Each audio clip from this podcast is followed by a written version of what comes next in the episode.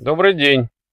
Все детство я помню про то, что мой отец постоянно говорил мне о том, что надо думать э, перед тем, что сделать, сказать или еще что-то.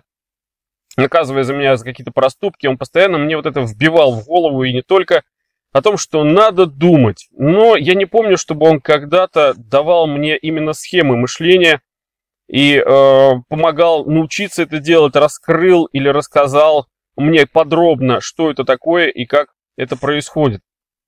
Я э, в течение всей своей остальной жизни э, продолжаю и учусь думать, э, делать это глубже, шире, объемнее, использовать какие-то различные методики, схемы и так далее. Что-то где-то там читаю, что-то где-то вижу, у кого-то что-то даже и подсматриваю.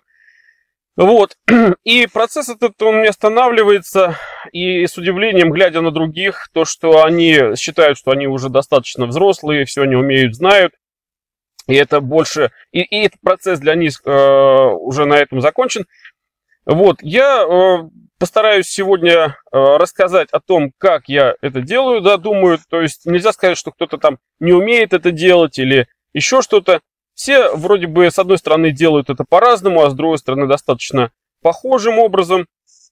Вот, но э, я постараюсь немножко собрать вот то, что знаю, да, как бы основное, не углубляясь там в подробности, и оставлю это здесь. Итак, значит, мы, как правило, крепки, так скажем, да, есть такая поговорка, задним умом, и оглядываясь назад, зачастую мы думаем, что на сегодняшний день мы умнее, чем э, были когда-то, но парадокс заключается в том, что в каждый момент времени мы, оглядываясь назад, критически на это смотрим, и если посмотреть как бы в проекции будущего, то можно тогда э, с уверенностью сказать, что то, что сейчас мы делаем или думаем, когда-то может быть критически нами оценено в будущем, и получается, что в каждый момент времени мы, скорее всего, ошибаемся, если мы постоянно критически осмысливаем. Это, с одной стороны, парадокс, с другой стороны, закономерность. И относиться к нему тоже нужно двояко. С одной стороны, нужно критически осмысливать, а с другой стороны, надо понимать, что то, что мы э, как, как бы в будущем мы смотрим назад уже исходя из тех обстоятельств, которые в тот момент есть. А на сегодняшний день у нас есть тот объем информации, который есть, и только исходя из него мы что-то думаем, принимаем решение. Поэтому каждая мысль актуальна для определенного момента времени, но никто не сказал, что она не может совершенствоваться для того, чтобы в будущем уже, так скажем, с одной стороны не совершать ошибок, а с другой стороны более э, как бы далеко прогнозировать какие-то события. Да? И плавно мы переходим э, к самой схеме, как э, можно или нужно думать.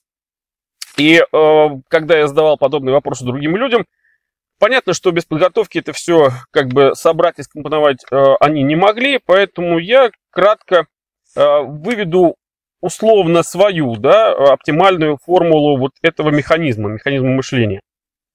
Первое, э, что нужно сделать, это собрать информацию посредством органов чувств, зрения и так далее. То есть любая информация, которая нам нужна для того, чтобы думать, нужно, должна быть собрана.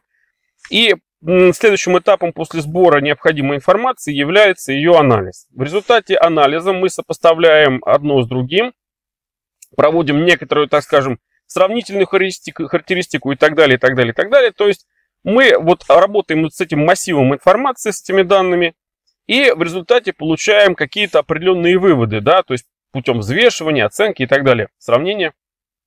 И, э, значит, вот выводы, которые мы получаем, мы снова оцениваем, э, соотнося их э, там, с действительностью, там, с возможной действительностью, с какими-то еще событиями и так далее, и так далее. То есть самое главное, да, значит, первый пункт это сбор информации, второй анализ, третье получение определенных выводов. А, четвертый э, значит, пункт – это как бы взвешивание этих выводов, оценка этих выводов. И уже на основании вот оцененных, так скажем, нашим, нами выводов и э, выбранном каком-то выводе, который нам наиболее эффективным кажется или удобным, мы принимаем э, решение. Решение это что? Это значит волевое внутреннее согласие с вот этими выводами. И на основании вот этих так называемых решений мы уже, опять же, волевым методом э, совершаем действия в соответствии с этими решениями. И вот, так скажем, простейшая с одной стороны, а с другой стороны, может, даже кому-то покажется и сложной вот эта схема мышления, которая, как мне кажется, является оптимальной и максимально эффективной. А, но с чего начинается сама мысль? Любая мысль, а, любой мыслительный процесс должен начинаться с вопроса. А мысль невозможна вообще без вопросов. И вот как раз вот путь от вопроса к ответу, это и есть сама мысль. Мы решаем задачу, значит, есть вопрос, заложенный в ней. И мы стремимся ответить на него, и для этого думаем. Поэтому думать без вопросов невозможно. И э, как бы сбор информации начинается с вопроса. Зачем, когда, почему, кто, куда и так далее, и так далее.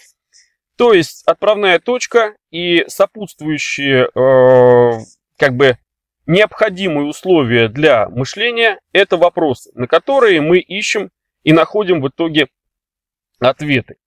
Значит, э, мышление наше, оно сродни э, алгоритму, да, то есть э, достаточно все взаимосвязано. Внутри мышления это, так скажем, некоторое такое как бы смысловое выражение, которое состоит из вот этих вот частей.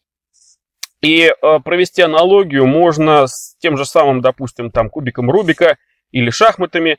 И э, в кубике Рубике, э, значит, э, принцип мышления основан на знании определенных алгоритмов. Да, что в определенной ситуации ты применяешь определенный алгоритм, то есть последовательность действий, да, вот 5 движений сюда, 3 движения сюда и так далее.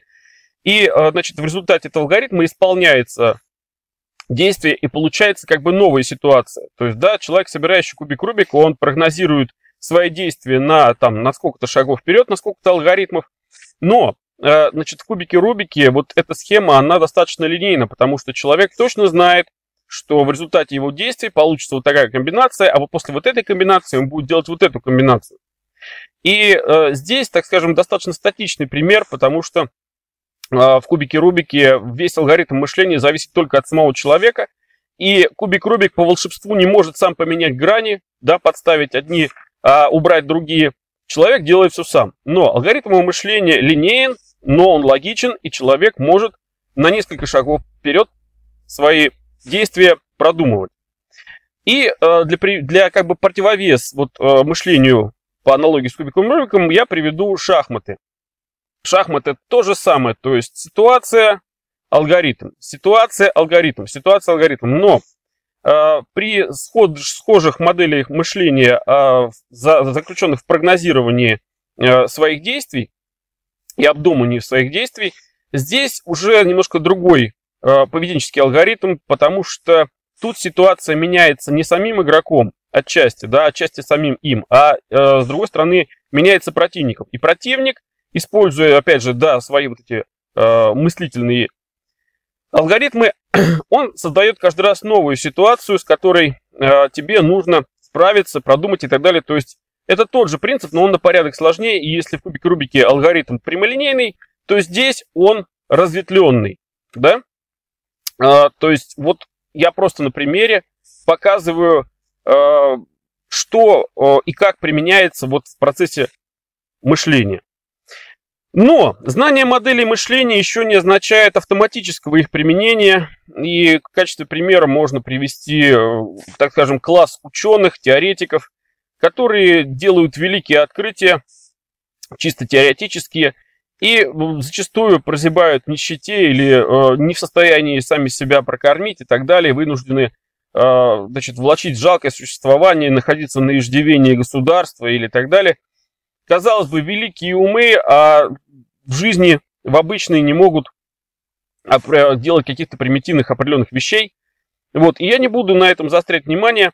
Я скажу лишь то, что есть так называемые, условно говоря, теоретики, есть, условно говоря, практики, которые э, умеют правильно применить те знания, которые э, получают ученые, и вдруг создают ученые новые знания – вот, то есть нужно понимать, что я к чему-то говорю, к тому, что э, умение думать еще не означает автоматически применение вот этих вот знаний. И э, вот и максимальная эффективность мышления достигается именно в соотношении ее с действительностью, именно в соотношении с действиями. Знать и применять это не одно и то же. Вот. Но для того, чтобы применять, э, нужно вот эти вот виртуальные мысли, да, теоретические, э, применять в соответствии с определенной системой координат. И к чему я веду? к тому, что у человека, кроме определенных знаний и умения мыслить, э, должна быть как бы возможность соотнести с реальностью. Для того, чтобы соотнести с реальностью свой продукт своего виртуального мира, нужно иметь четкое представление о том, где ты находишься в реальном мире, иметь четкие, ясные понятия о том, что вот это, куда это, как это или как то. Я уже про это раньше рассказывал в своих роликах, про вот эту ментальную систему координат. И чем э, более э, адекватной и реальной будет система координат, чем яснее будет э, мыслительный процесс, тем человеку будет проще его применять, потому что, во-первых, у него будет точка координат, да, где он находится в социальной, так скажем, системе общества, и будет у него четкий, понятный какой-то вектор направления, куда ему двигаться и что ему делать. Тогда, раз есть точка отчета, он знает, куда идти, он знает, как это делать, он делает шаг, и он идет в правильном направлении и достигает своих целей и так далее, так далее, так далее. Вот, значит, э, какая разница вообще, да, о чем ты думаешь и как ты это делаешь, если от этого нет толка никакого? То есть, э, рассуждая о других людях, говорит, вот он там много говорит, а ничего у него нет, ни машины, ни квартиры, еще что-то. Да, или там вот, э, ничего не заработал.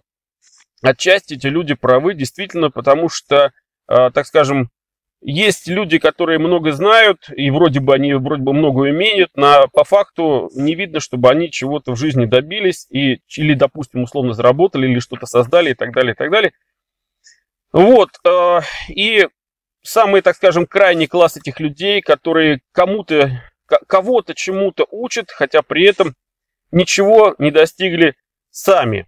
И как э, пример крайней степени вот такого я могу привести некоторых волонтеров, которые э, не могут, э, во-первых, себе э, ничего не заработать, ни в своей жизни достичь и чего-то понять, чего-то постигнуть, но при этом постоянно бросаются кому-то другому помогать. И это такой глубокий психологический момент. Компенсация, наверное, отсутствие э, способности помочь себе, поэтому они пытаются помочь другим.